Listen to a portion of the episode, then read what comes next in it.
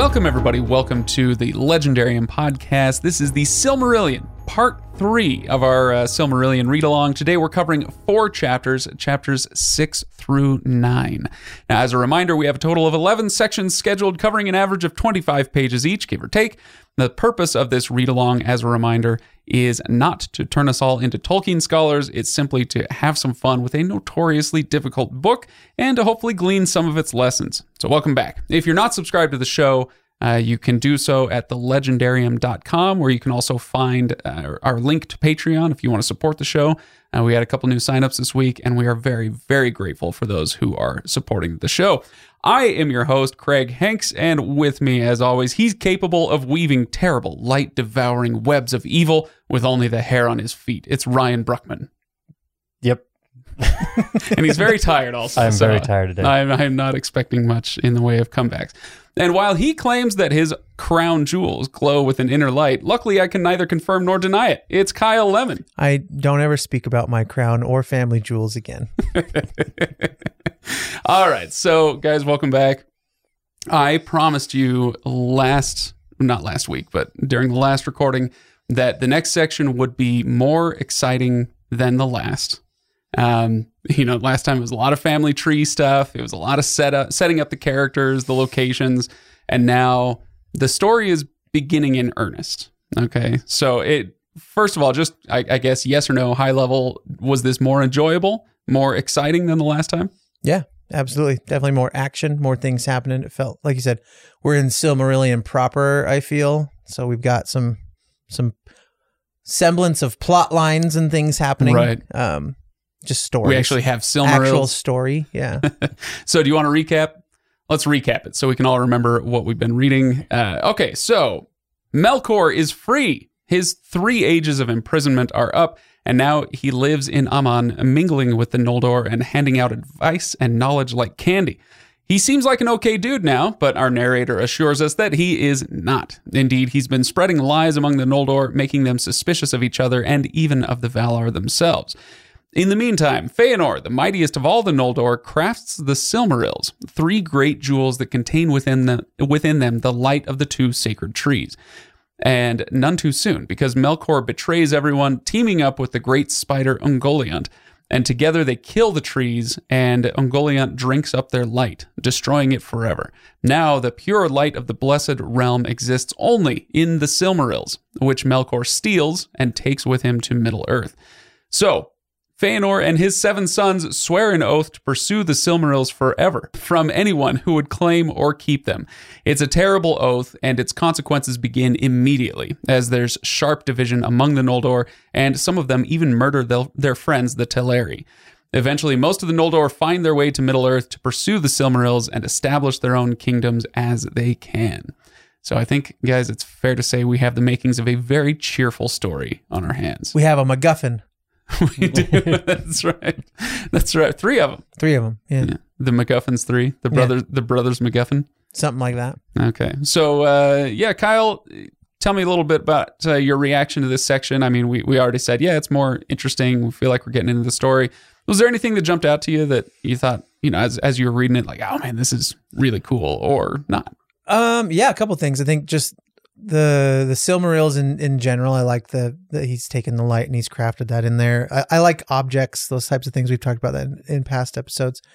Um, I Like kept- magical objects. like magical ob. Yeah, like I said, something that whether it's magical or or it's the the MacGuffin, like we just said, it's the thing that everybody wants. Right. Um, I was very frustrated that Melkor was set free. okay, you're not Uh, the only one. and I'm sure, yeah, I'm sure I share that with many. Um, and walk me through this because I'm pretty sure, like, I'm still.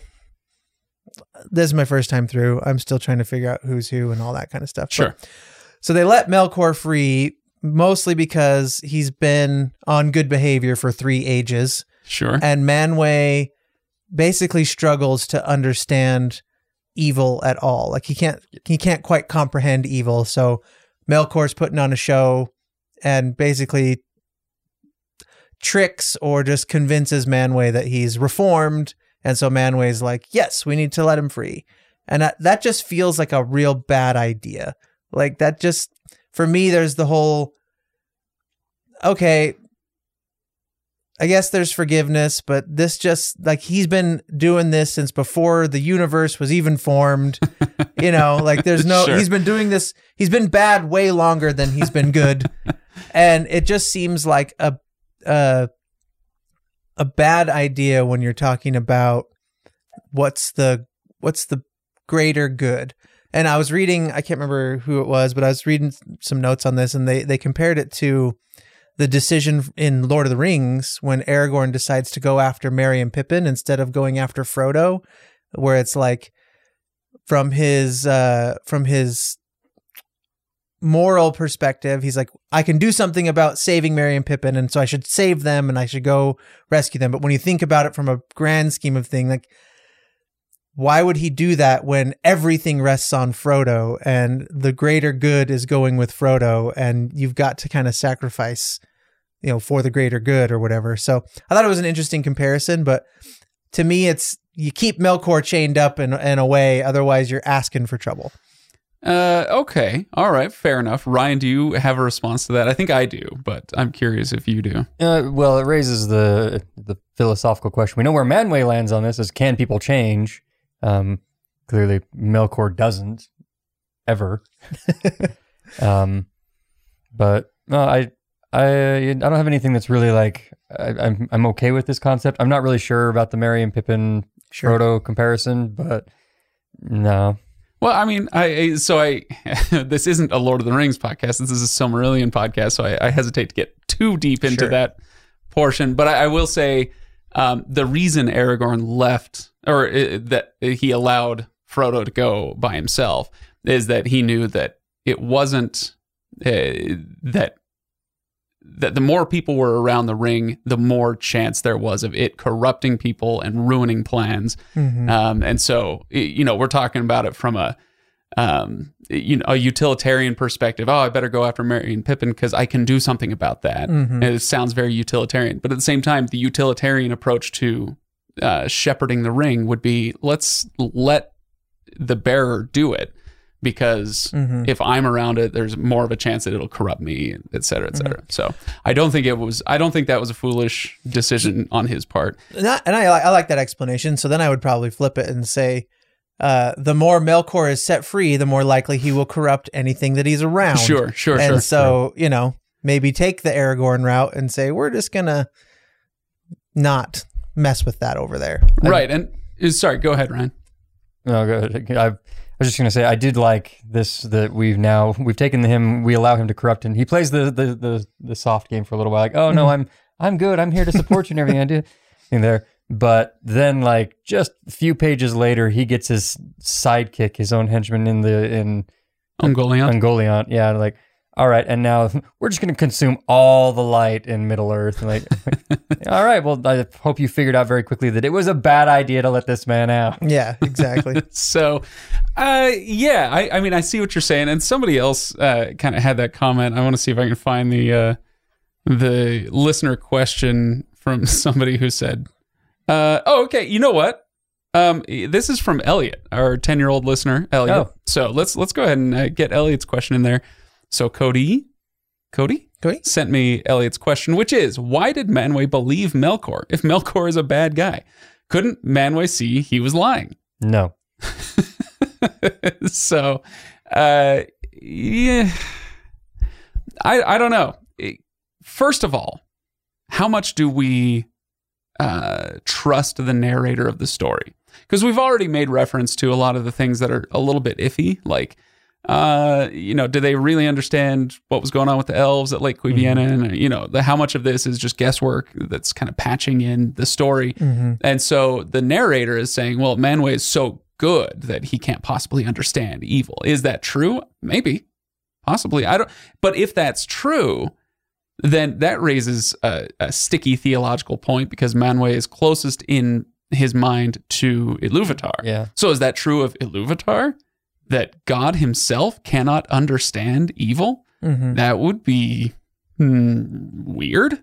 Yeah, Right? I think there's a pretty easy, in my mind, there's a pretty easy answer to that though, and it's that Manwë might be unable to. He may not have the full comprehension because being closest doesn't mean he has full comprehension Right. the way that Eru Iluvatar uh, would have, and his ability to manipulate uh, Melkor's rhythms and everything earlier on showcases that he can see and know, like, no, you're it's going to be part of the plan that I create.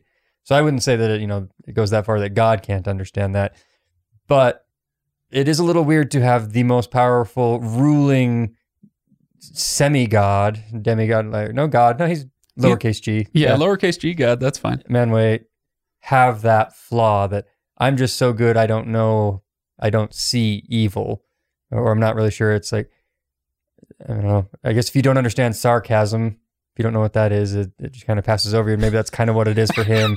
Like, ah. and that's all it was is it was just Sure. Melkor was really sarcastic and he didn't understand sarcasm and just right over that so so let me let me also throw this out there. Um we're we're dealing with lowercase g gods right? We're dealing with gods. They exist uh, in a different um, way than human beings do right?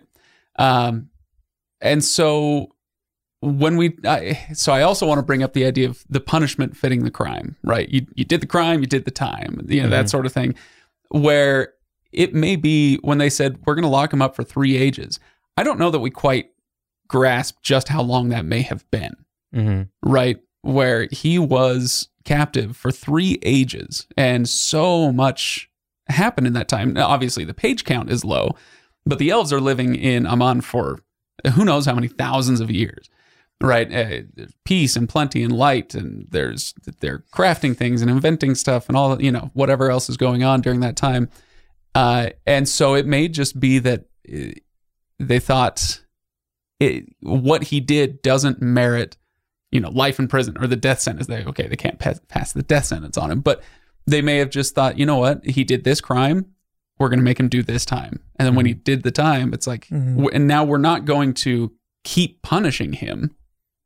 Uh, So I don't know. There's that. Uh, it's it's a sticky idea of how justice works, and you know how prison works, and all that. And I, I don't know where I come down on it, but the idea of it being not being about coming out reformed, but being but just doing the time like you Right, don't being have to punished. change. Yeah, hmm yeah, that's it's an interesting way to look at that. Yeah, I mean, it also I think goes to like a higher philosophical, philo- philosophical. That's a word. philosophical Philosoph- falafel, philosophical uh, angle where you're saying like without conflict there can be no resolution, and if there's if you're going to resolve this race into I think were we talking about it last time where eventually it's men that will take over and the elves will sail away and like if they're just going to be in this state of peace and light and nothing happening there has to be some sort of conflict in there for for things to get moving friction creates energy energy creates movement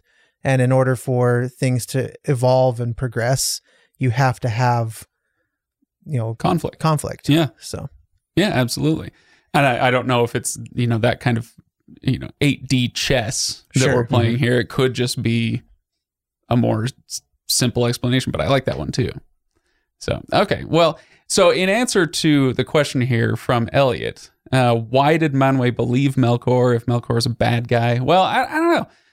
I don't know that he did believe him. He may have just uh, decided because Melkor is a good being, or sorry, Melkor, because Manwë is good, he may have just said, you know what, I'm going to do my best to forgive. Hmm. And of course, that doesn't work out for the best necessarily.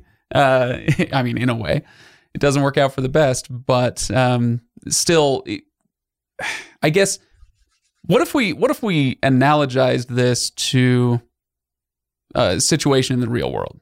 You've got somebody who is like I, I don't know what's a what's a terrible crime that we don't feel mean, awful maybe- talking about on White shoes after Labor Day. wearing white shoes after Labor Day. yeah i was gonna say it doesn't even have to be a terrible crime i mean where my mind went was uh you know when my son tells me that he'll never do the thing again that like he spilled something all over the counter or he you know had an Off with accident his head. had an accident or something like that and you know he gets in trouble for whatever reason he gets in trouble and he'll never do that again like I, I know you're not gonna never do this again i know you're gonna eat chips on the couch and you're gonna you know, smear chocolate or wipe a booger on the wall or something like that. I'm never going to do that again. Uh, I don't believe you, but I forgive you, you know, and you're not in trouble for that anymore once you've cleaned it off or once, you know, whatever. So I don't know. Yeah, you go. Melkor's Melkor's wiping boogers on the wall is what's happening.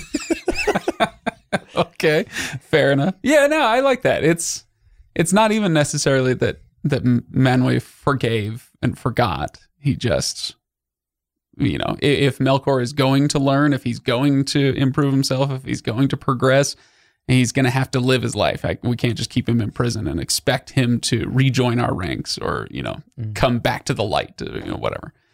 So there you go. But it's a good question. I like that question a lot. What is going on with Melkor? So, all right. So, uh, we uh, don't talk about Melkor. Kyle, I'm going to break into song now. do you have anything else uh, that you want to bring up before I do some more listener questions? Uh, I want to know more about Ungoliant, and you've mentioned Ungoliant Mhm. several times over the course of our podcasting history, where you'll rec- you'll refer to Were you excited to finally So- get to her? yeah. So I want I She's want great. basically I just want you to give me a rundown of Ungoliant. Um, yeah, sure. So there was a question, a listener question, so we might as well bring that up. Let's see. Oh, who brought up Ungoliant? It was Deepolt who says, okay, I'm guessing Ungoliant will come up. Correct. Yes. Yes. Okay, absolutely. Good guess. Are we to assume that all spiders, giant and man eating or otherwise, are her descendants, or did spiders, at least as an idea, exist before she took on that form? And does her breeding a race of giant of gigantic spider monsters go against the evil cannot create, only corrupt thing? Um okay, so uh so a rundown of Ungoliant. Ryan, you look like you got something on your mind. No, before I I- just saying. Uh, my answer to the first of the like four questions in there about uh, are all spiders her descendants? I would say no. That is correct. She took on a form that pre-existed. Right. So we know, like in chapter nine, eight, whatever it was, when um, when Melkor and Ungoliant cross the the uh, Great Sea, they go back to Middle Earth, and then um, Ungoliant, it said, eventually settles in this valley. Um, it's Gorgor- Gorgoroth, I think, is it's called, um, which is another name that comes up in Mordor later on, the, the Gorgoroth Plains. Uh, anyway, so Ungoliant settles in this valley and mates with the spiders there and kind of begins her race. And so, yeah, I think it's fair to say, just like Ryan, you mentioned, yeah, she took on a form that already existed and just made it giant and twisted and evil. So, Why I- spiders? well, okay. It's a Good question. Sorry, Uh, Ryan, you were going to ask a question. I, I, I we'll get to mine in a minute. It's fine. It's something that's bothered me for a few years. And that means since- that means if we talk about something else, you're going to forget it when it's your turn. so, okay, don't forget. I got it. Why spiders? Good question. There's a there's a uh, an episode from his biography that Humphrey Carpenter talks about where uh, so Tolkien was born in Bloemfontein, South Africa, uh, lived there for the first couple of years of his life, and while he was there, he was bitten by a tarantula. Hmm. Um, and he so Humphrey Carpenter makes mention of this, but says that Tolkien uh, Tolkien claims that he never that this didn't negatively affect him and he never had a special dislike for spiders later on. Sure. Yeah. exactly. Sure. That's my thing too. I'm like, you can say it all you want. I don't believe you. I've read your books. Um, I so I actually have a very very early memory, um, and and I'm talking, I'm talking pre two years old, where things are you just kind of get these flashes, feelings sometimes. Uh, you know, kind of like uh, Leia talking about her mother Oh, yeah, yeah. Just a feeling, really. But I do remember uh, at some point when I was a little kid, a spider crawling up my stomach while I was laying on my back, and I'm looking down, and oh my gosh, and there's the spider crawling up my stomach. Freaked out, um, and a, I'm I've been terrified of spiders ever since.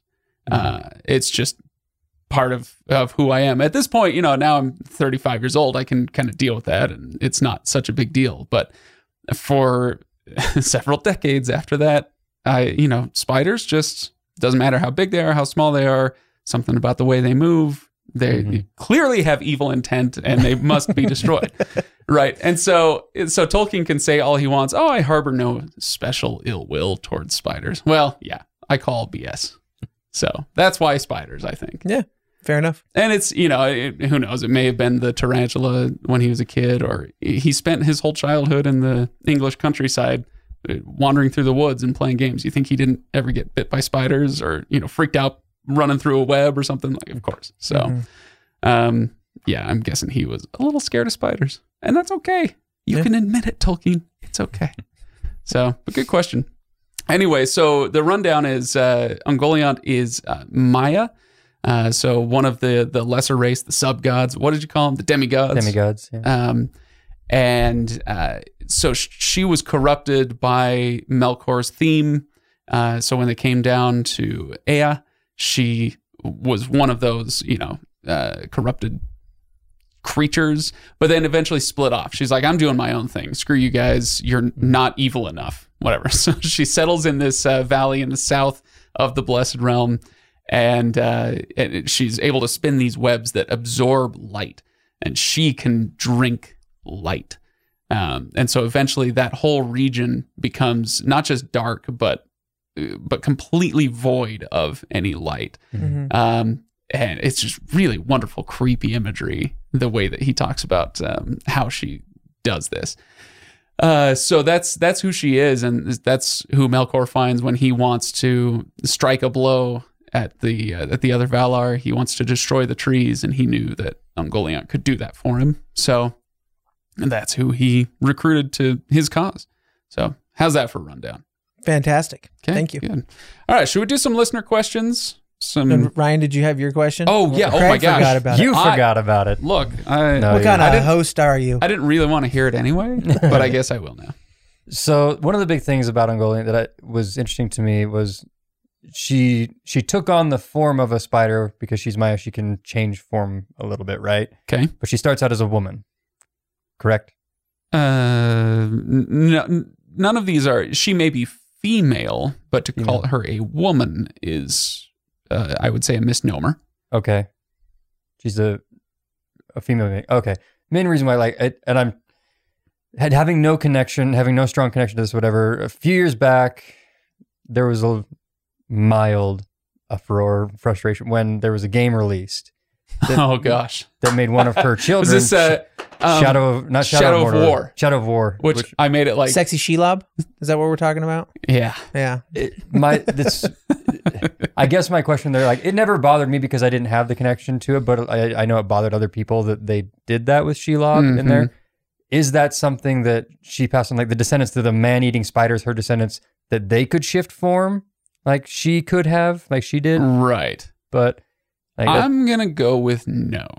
okay, No. Uh, Shelob would not be able to shift form. Now, how angry should the game make you? Calm down, everybody. Just calm down. It's not canon. You don't have to freak out.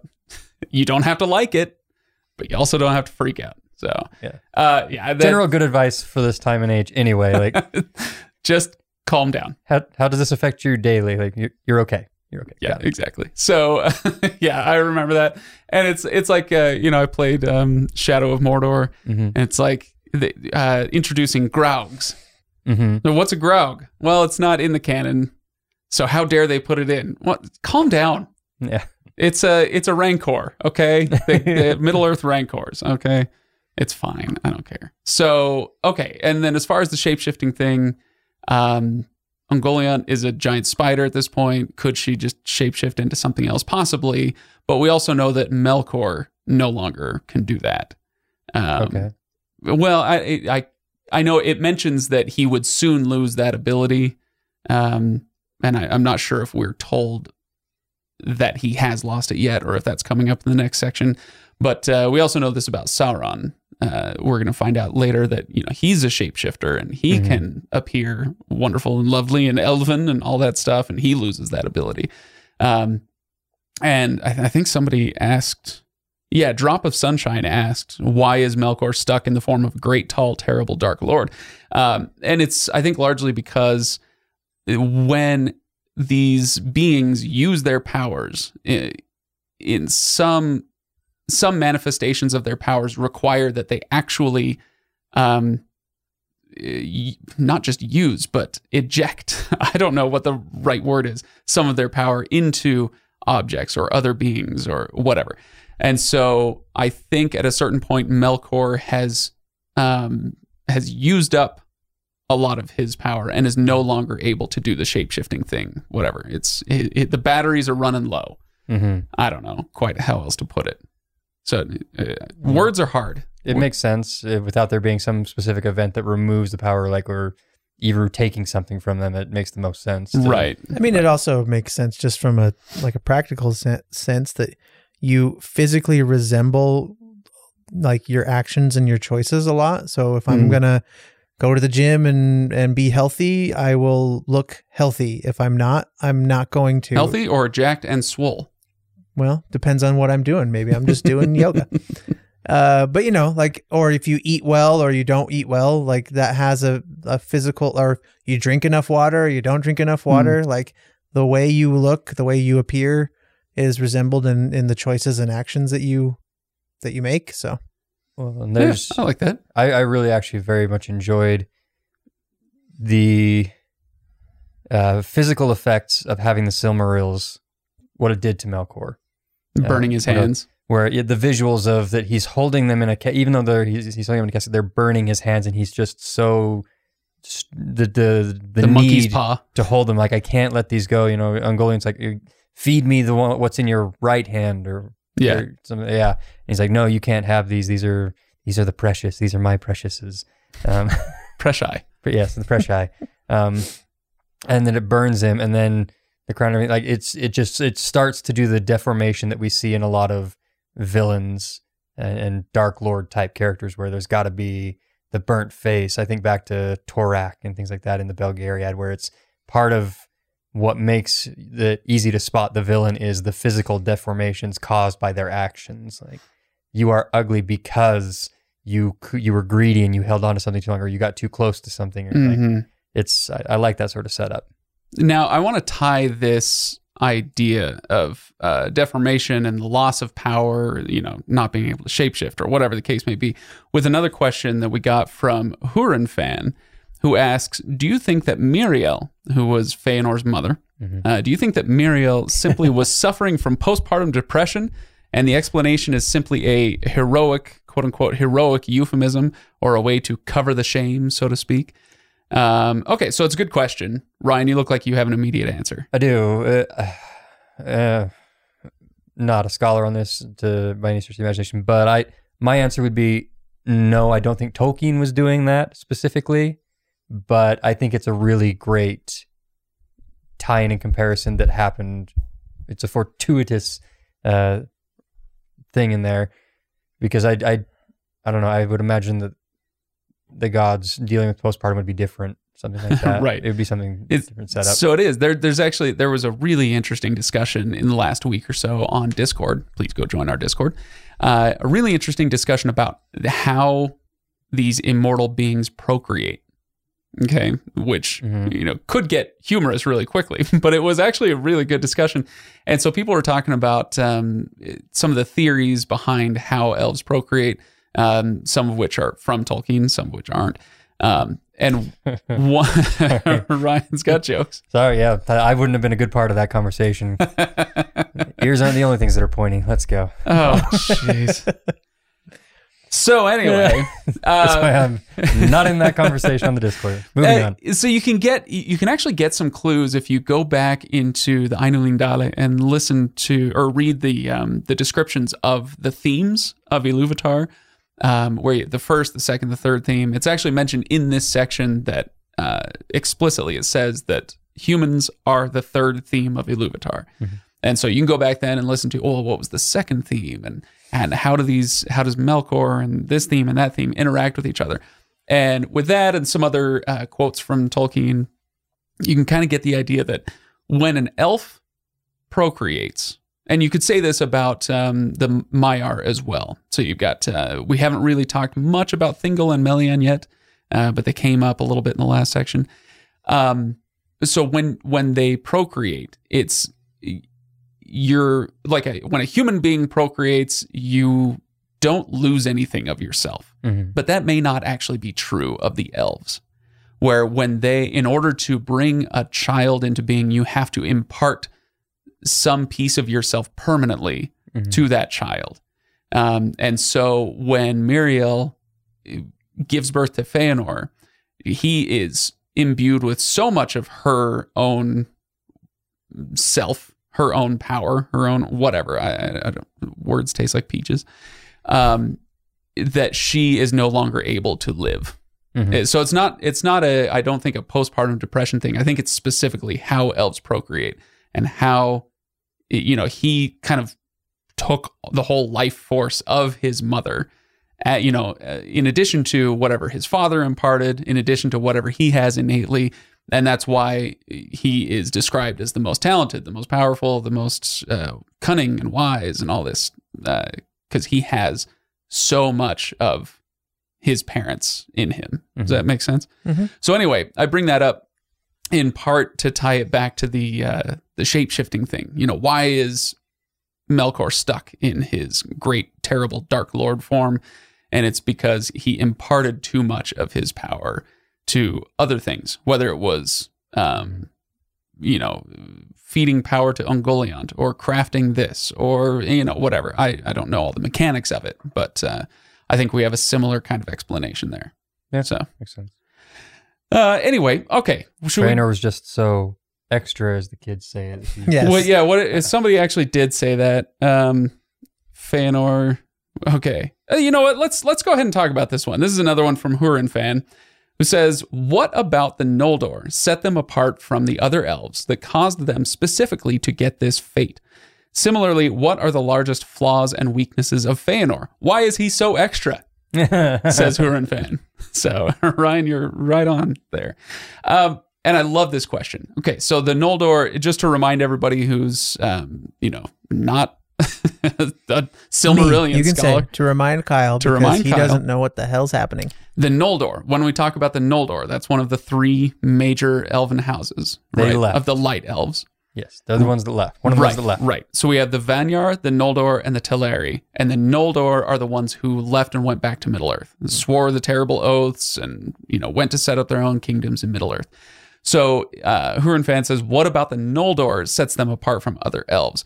It's a great question, and because he asked that question, I actually went back to chapter six and took a note um, here. Let's see. Uh, what sets the Noldor apart? And I just, as I read the chapter, I circled little tidbits, little hints that we get about who the Noldor are and what they value. Um, so let's see. In those days, the Eldar became full grown in stature of body and mind, or the Eldar became, and the Noldor advanced ever in skill and knowledge. Okay, let's see. Their long years were filled with joyful labors. So they love working, they love crafting, they love um, skill, uh, in which many new things, fair and wonderful, were devised. So, okay, now they're inventors as well. They're not just making beautiful things, they're making new things, things that nobody had ever seen before. Uh, let me quickly skip through this chapter, see if I circled anything else. Um, okay, here's one.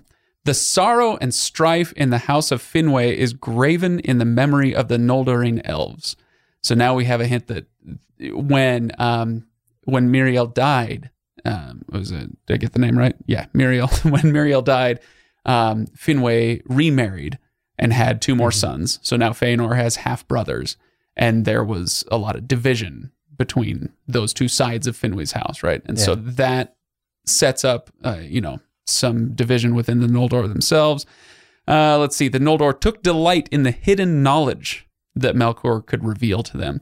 So we're getting some little tidbits about who they are, and Feanor is um, kind of the the Ur Noldor. He is the the platonic ideal of a Noldorine elf.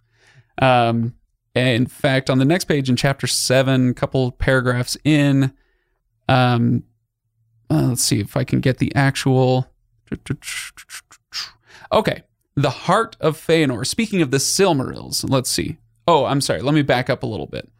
Um, he's just crafted the Silmarils, and Varda hallows them so that thereafter no mortal flesh uh, nor hands unclean, nor anything of evil uh, or of evil will might touch them, but it was scorched and withered. Okay, so that's why Melkor burns his hands, right? Um, blah blah blah blah blah. So everybody loves the Silmarils. The heart of Feanor was fast bound to these things that he himself had made, and it becomes clear as we read these chapters that um, that the Noldor, their their major sins, and you can talk about this with Feanor as well, uh, are lust, envy, and eventually jealousy. Uh, so uh, lust, obviously, nowadays when we speak of lust, usually it's a it has sexual overtones, but it doesn't have to be that way. Lust in your heart after whatever object of your desire. Covetous would be Right. the way I would use Yeah, that. covetousness. There you go. Um, envy. You know, other people are able to do things or have things that I want. Um, and then jealousy, which we often confuse for envy, but jealousy being uh, kind of the other side of that coin, where I have something and I don't ever want anybody to benefit from that or have it or whatever, right? So, so I think those are their major sins. So, um, so Hurin fan asks, what sets them apart from the other elves? Um, why, why is Feanor so extra? That that's my explanation. Is they're lustful, envious, and jealous. Um, and curious and driven and right. Right. And it's the the thing is, it's those are their greatest weakness, but it's also their greatest strength hmm because uh, we're going to make our way through this whole Silmarillion. We've read The Lord of the Rings and The Hobbit and all this uh, stuff. And what have the Vanyar ever done for Middle Earth? How have they bettered the lives of the people of Middle Earth? They haven't. They're just kind of chilling in the Blessed Realm, being content, which is a virtue in itself in a lot of ways. But it also, kind of like Kyle was saying earlier, it's not going, there's no There's no progress, progress. to be made Mhm. by being content. Mhm. Um, and so, you know, you have to weigh uh, strengths and weaknesses. And the Noldor have these uh, big, big weaknesses that cause a lot of problems for themselves and others down the road. But it also spurs a lot of progress, advancement. Um, it does good for others later on because they're not content, because they want to invent, because they want to craft, they want to learn, um, where the others are content not to. So, I e- end of sentence. I, I don't know. That was a, that was a long bit from me. I think one thing that was interesting for me on this read through, since we're talking about the Noldor as a whole, um, when you get to the section about, I, I want to say this word, is where they start get ready to swear the oaths uh, for to always chase the Silmarils.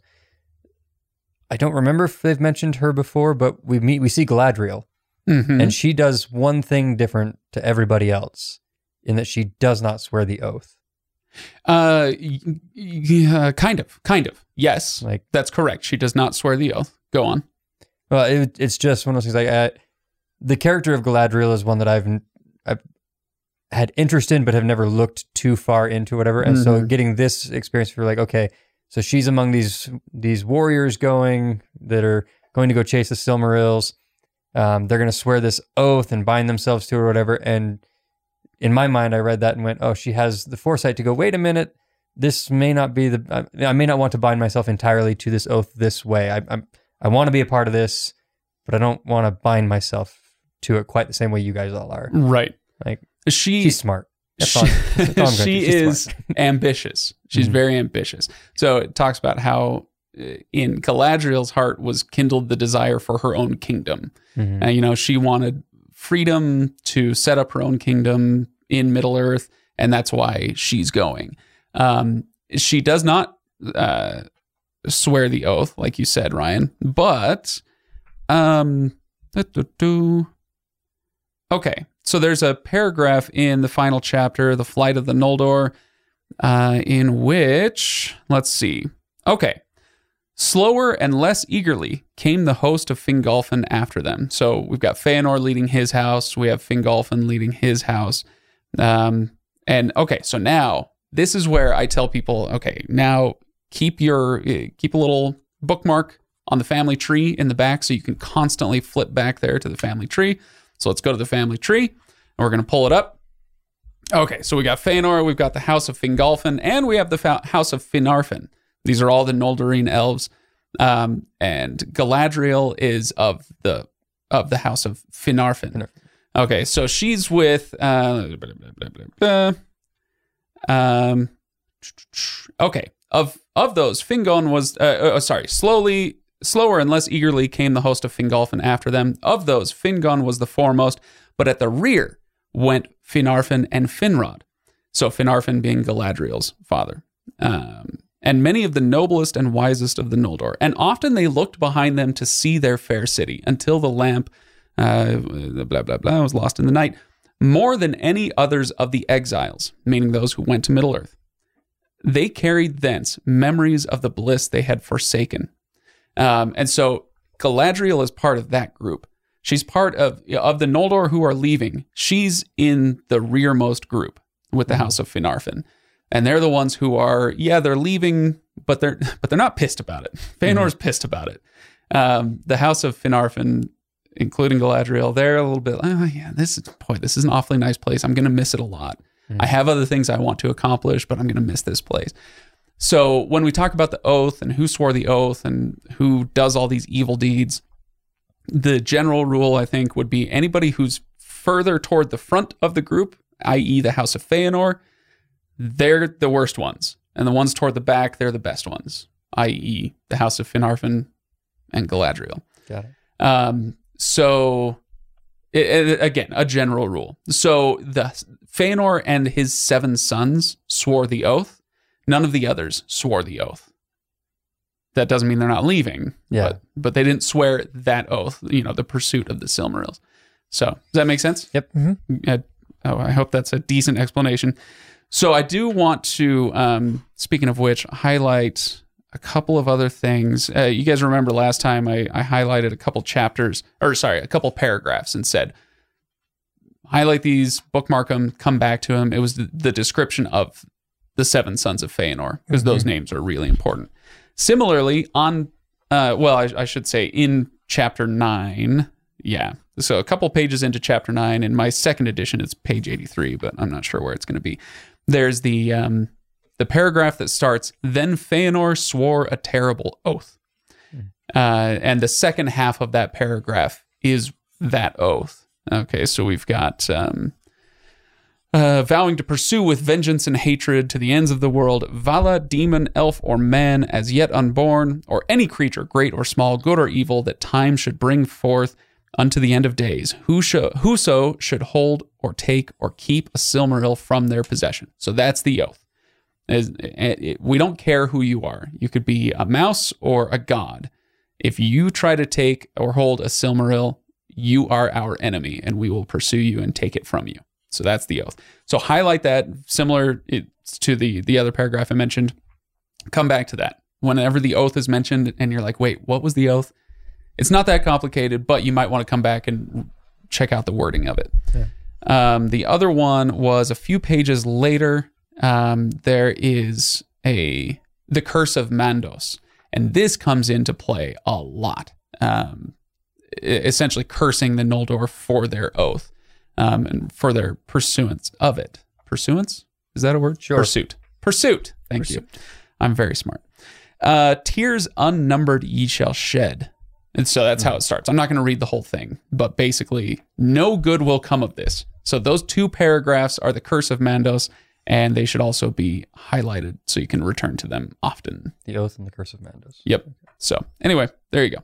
Um, another listener question. Yes. Okay, Kyle, I'm going to send this one to you. I don't know what it's going to be yet, but Oh boy. I haven't heard from you in a second. So Prepare Uh, for disappointment, dear listener. I, I will.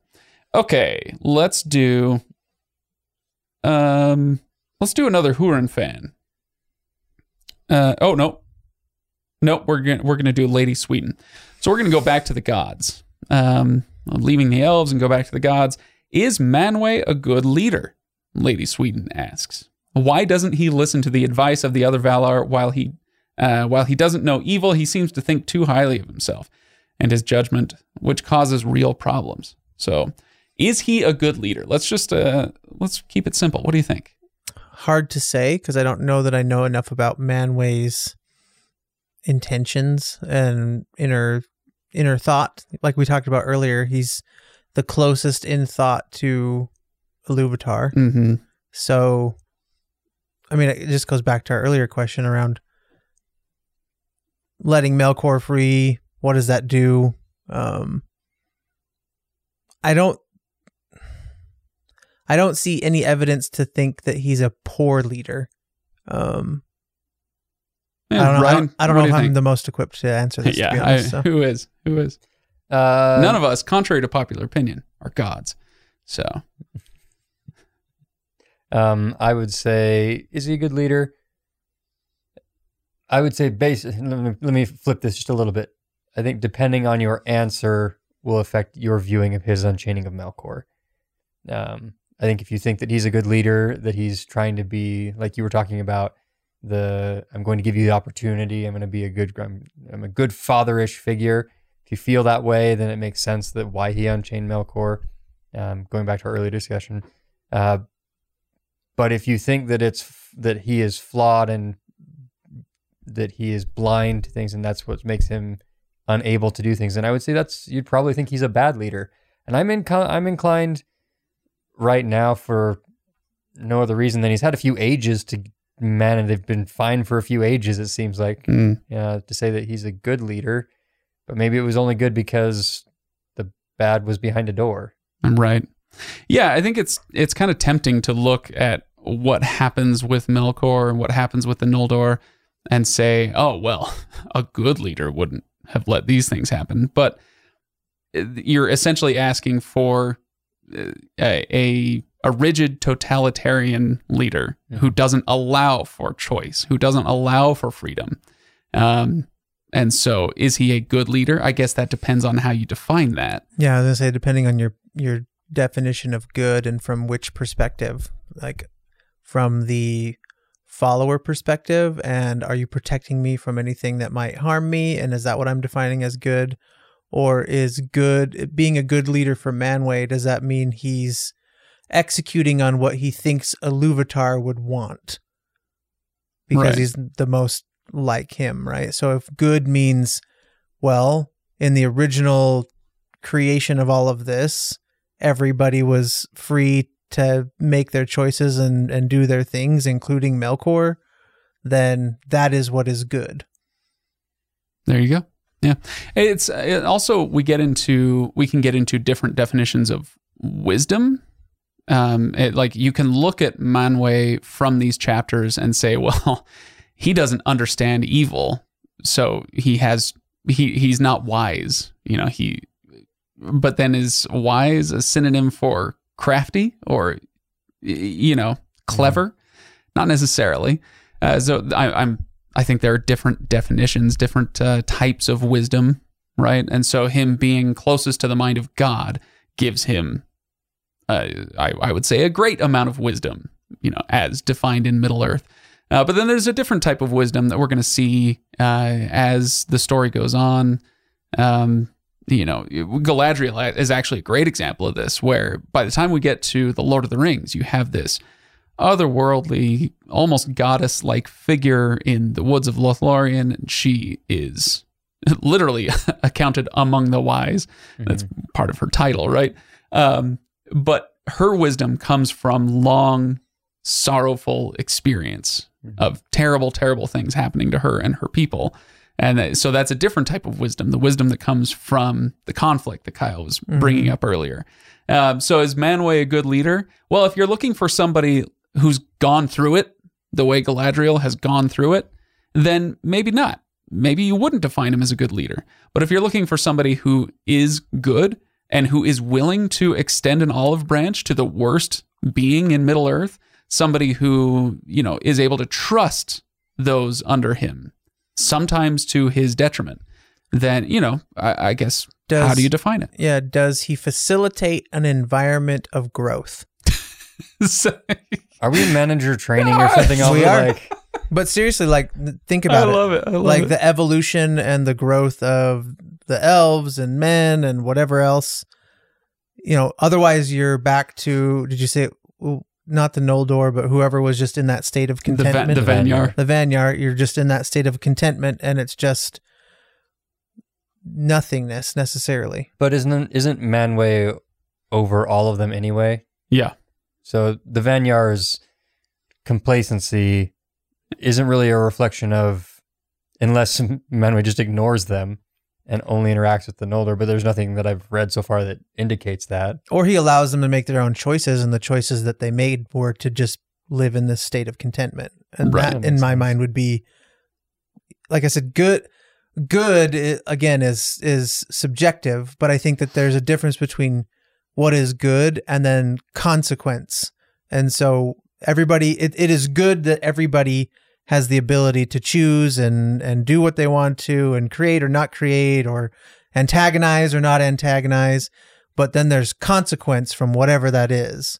And those consequences can be perceived as positive or negative depending on the recipient of those consequences Right. What you're saying is that Manwë needs to have an end of age review with the yes Vanyar. yes you get a Put in a- 3% increase on on light yeah. on elven light this year this age melkor i don't know So, okay, the Lady Sweden had a part two to this question, or at least I, I consider it a part two. It was a separate question, but she says the Valar have seen the Maiar fall off the wagon and go dark, a sign of free will. And we might say one of the Valar as well. Um, how come they are not more prepared that the elves might want to decide their own fate and path, or faith and path? Um, it's, it's a good question. Why aren't they more pre- prepared for the Noldor taking off? And my question would be Are you assuming that the Valar are really cynical, or do you want them to be really cynical? Because if they are, then maybe they would have made more quote unquote preparations for this sort of thing. But I don't, I don't think that's any way to live your life, and certainly not, not if you're a god. So let's put this in really mundane terms. Um, I have seen, you know, dr- you drive down the highway and you see some obscenely bad driving. You know, people cutting off, they're not using blinkers, they're cruising in the left lane. Oh boy, there is no greater sin in my book. I hope Ken's listening. Uh, you know, whatever, they're cruising in the left lane. They're uh, they're they're cutting people off, whatever the case may be. The bad drivers, but that's you know a, a minority of drivers out there, and you don't expect the person in front of you to be that bad a driver.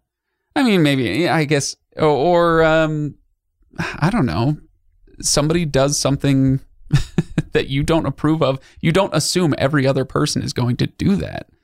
I don't know what uh, what what my analogy should be, but uh, if you guys have anything better. But my point being, you can't just just because one person does something bad, you can't assume everybody is going to do that bad thing. Um, and if you do, that is the mark of a cynic, and it's no way to live your life. At, at least in my opinion. Yeah. But there's also things like when something happens, like building in a, like, oh, this happened. We should probably have a plan for this if it happens again in the future type thing. Makes sense. And that isn't quite cynical. It's, it's smart preparation that you would think a god would do in that sense.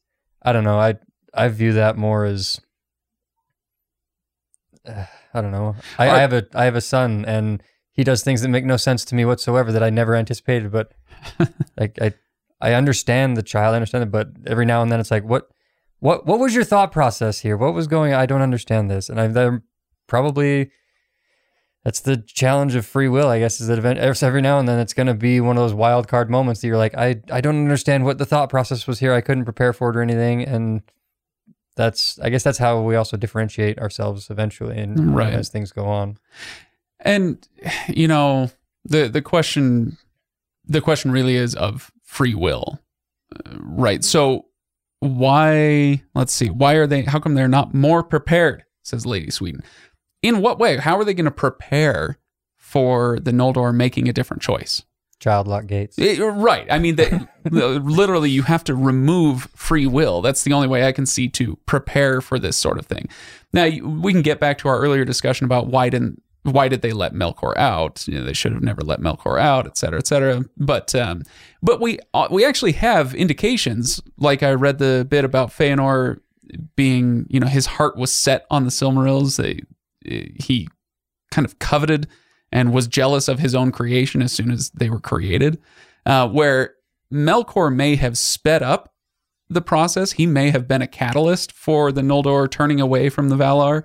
Uh, but that doesn't mean they wouldn't have done it eventually. Yeah. You know. Mm-hmm. Anyway, so I don't know where quite where I was going with that, but it's like, how do you prepare for that? You don't if you don't want to completely shut down their will. It's a, it's a good reminder also that the Valar are not omniscient. Right. Like, Or omnipotent. Yeah, yeah, it's a good reminder there. I do actually think that uh, it's interesting to watch how Melkor sows the seeds of this problem.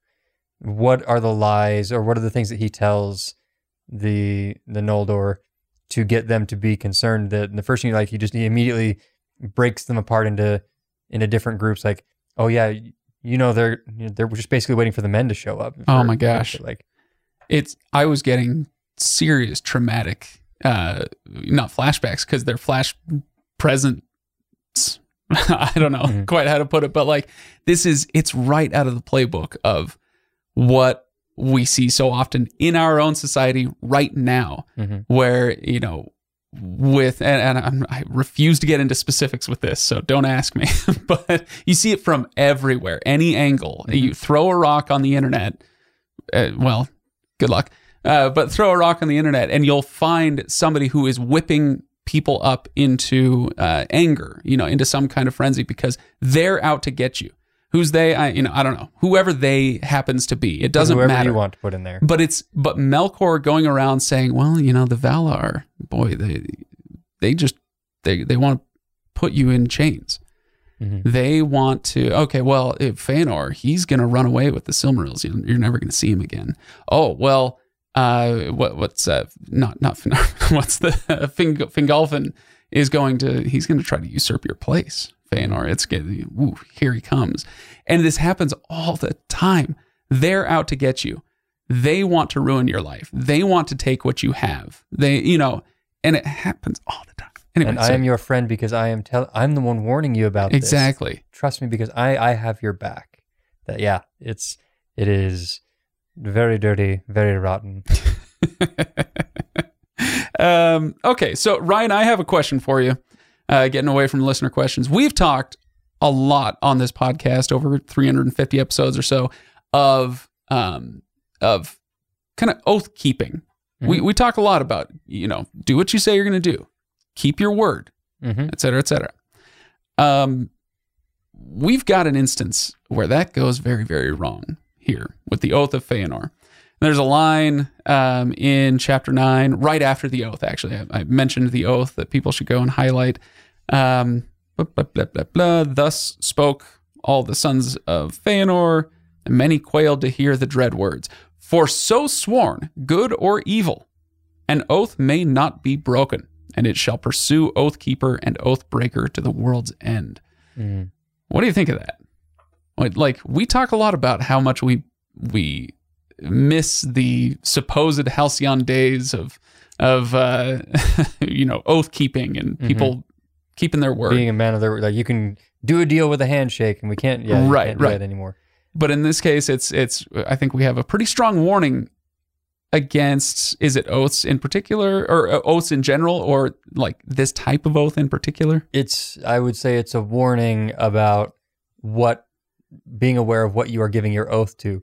Like promising to help out moving on Saturday is an oath that if you break is probably just going to piss somebody off a little bit and you whatever not that big of a whatever.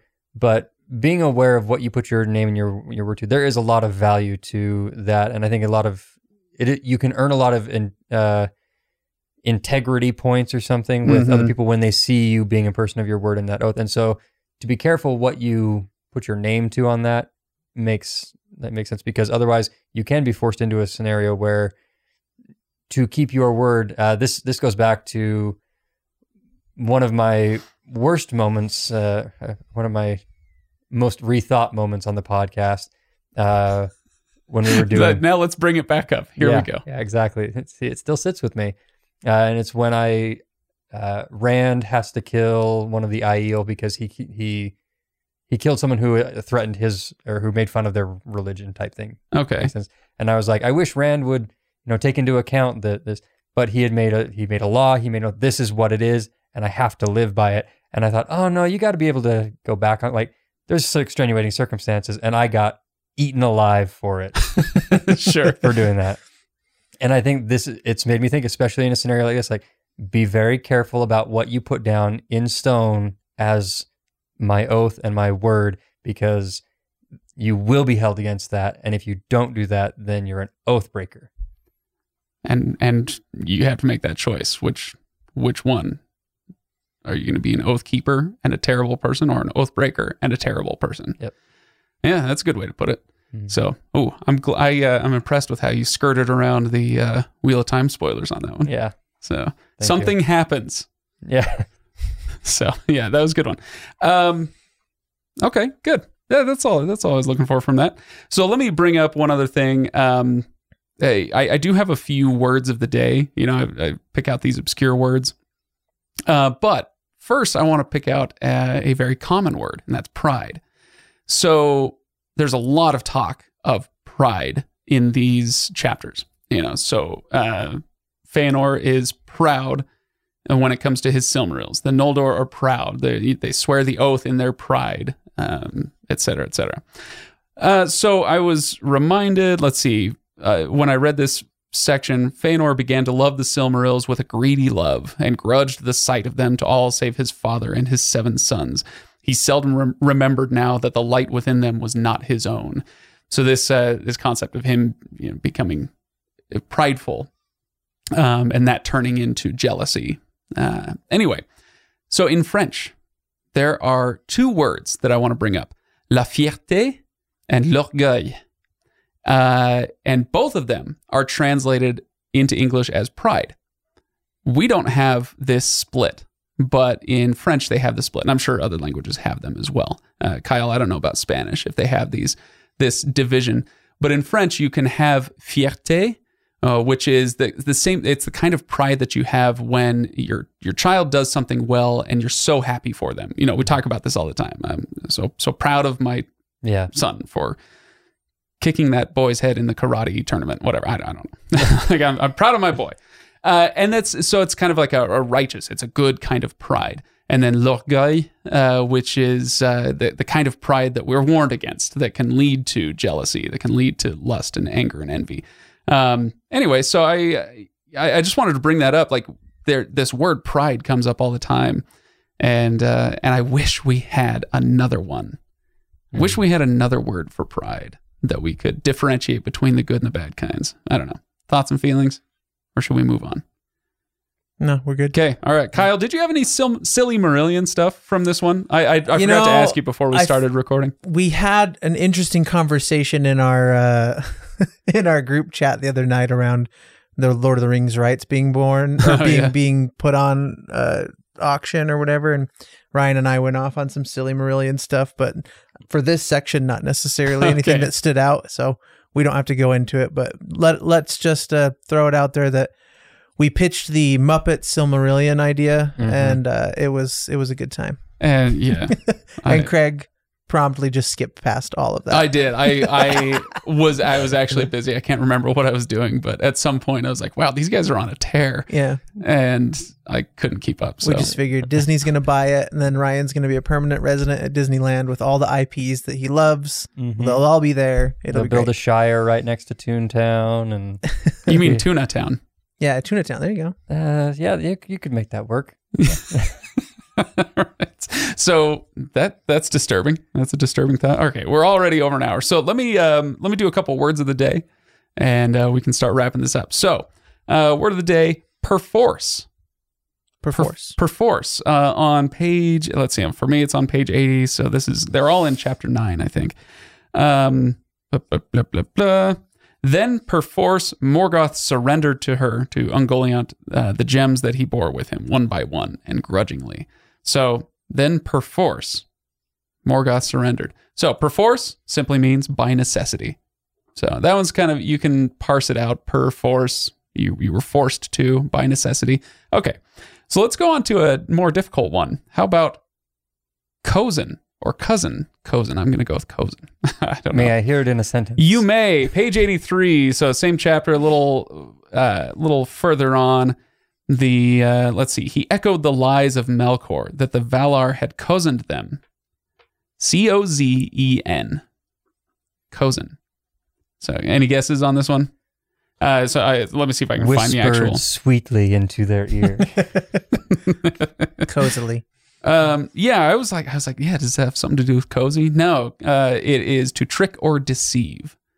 Um, so man, he pulls some words out, doesn't he? yeah. Jeez. Uh, and then the last one is Firth, F I R T H. Um, the Firth of Dreng, uh, Drengist. Firth, Firth, whatever. I don't know however you pronounce it. I'm going to go with Firth. Um, and it is a narrow inlet or estuary on the seashore. So there you go. Ryan, don't look so impressed. I'm I am just trying to piece together whether or not there's a Colin in uh, whatever word you just said. Estuary. Fir- yes, there's a Colin Firth in the estuary. You know, call it. There was a there were the makings of a joke there, but it was sitting on the table, and I was like, "Do I have time to assemble it?" And I just couldn't find the pieces. No, together. no, I do no, no, wanna- you're doing great. I, I want to. I feel It's like there, it's- guys. Give me a minute. I'll find it. I'll make a good Colin Firth joke and make it somehow applicable to estuaries and I did so. With, oftentimes with these words, I'll just I'll literally just Google the word and it comes up with a with a definition. On this one, it was like, you know, Google images of Colin Firth. Yeah. and I was ah, okay Firth definition, and then I got it. But uh, yeah, sorry. I feel like it's important people know that Ryan is operating on two hours of sleep, if that. maybe three, maybe three. Okay. So yeah, that, that, and this is when he's at his best. Let's be Yes. honest. So, um, okay, cool. I think we've got through a lot of the stuff that I want to get wanted to get through. So hopefully that is um, enough because we're we don't actually have time this week to do the uh, the uh, Patreon extra. Um, sorry about that. I we'll do it when we can, but um, it's one of those things like we we never put it in the in the Patreon terms and conditions, so we don't have to do it, Ryan. uh, no, but we'd like to. Just this week, we're kind of out of time. So uh, luckily, we got to I think all of the um, the listener questions. I don't think we missed anything. Oh, you know what? Um, real quick, Joffu says, "Man, Lord of the Rings and Hobbit really romanticize the elves." Good point. we they are not who we get to know in the Lord of the Rings at this point. Um, so yeah, that's a good point. And then Hurin fan asks, any thoughts on why the Valar speak in such archaic English? Um, Because Tolkien loved it. yeah, That's why. Because Tolkien was a language nerd and he wanted it. He wanted to dive deep and show off his skills. Well, I think I think it's honestly it's it, it doesn't take all that much skill to replace some yous with thous. Um, I think it's just a way to differentiate. Like Well, I these mean, are the crea- most yeah. ancient of creatures. They speak. He's also creating a, myth- a mythology here, right? And that's very much the same type of language that you read in other mythology, you know, ancient languages. So I think it very much makes sense that there would be a natural progression of language from ages and ages ago until now how they speak in Middle Earth. So yeah, I think anything that's if you go back in any of the English translations of religious texts of God and you know the the Bible, things like this. I mean, they're all written in that sort of language, so it makes sense to have your or, They're- or they're even not. just and uh, you you can get like the new translation of the the Bible, and it yeah. Super throws me off. I I have to like it doesn't necessarily have to be the King James, but if I if I read any passage from the Bible that's not archaic in its language, I'm just huh, like, whoa, it, it makes me this? shiver a little Yeah. bit. That's mean- not how Jesus taught. and it doesn't even have to be it doesn't even have to be religious text go read beowulf or go Right. read shakespeare or go read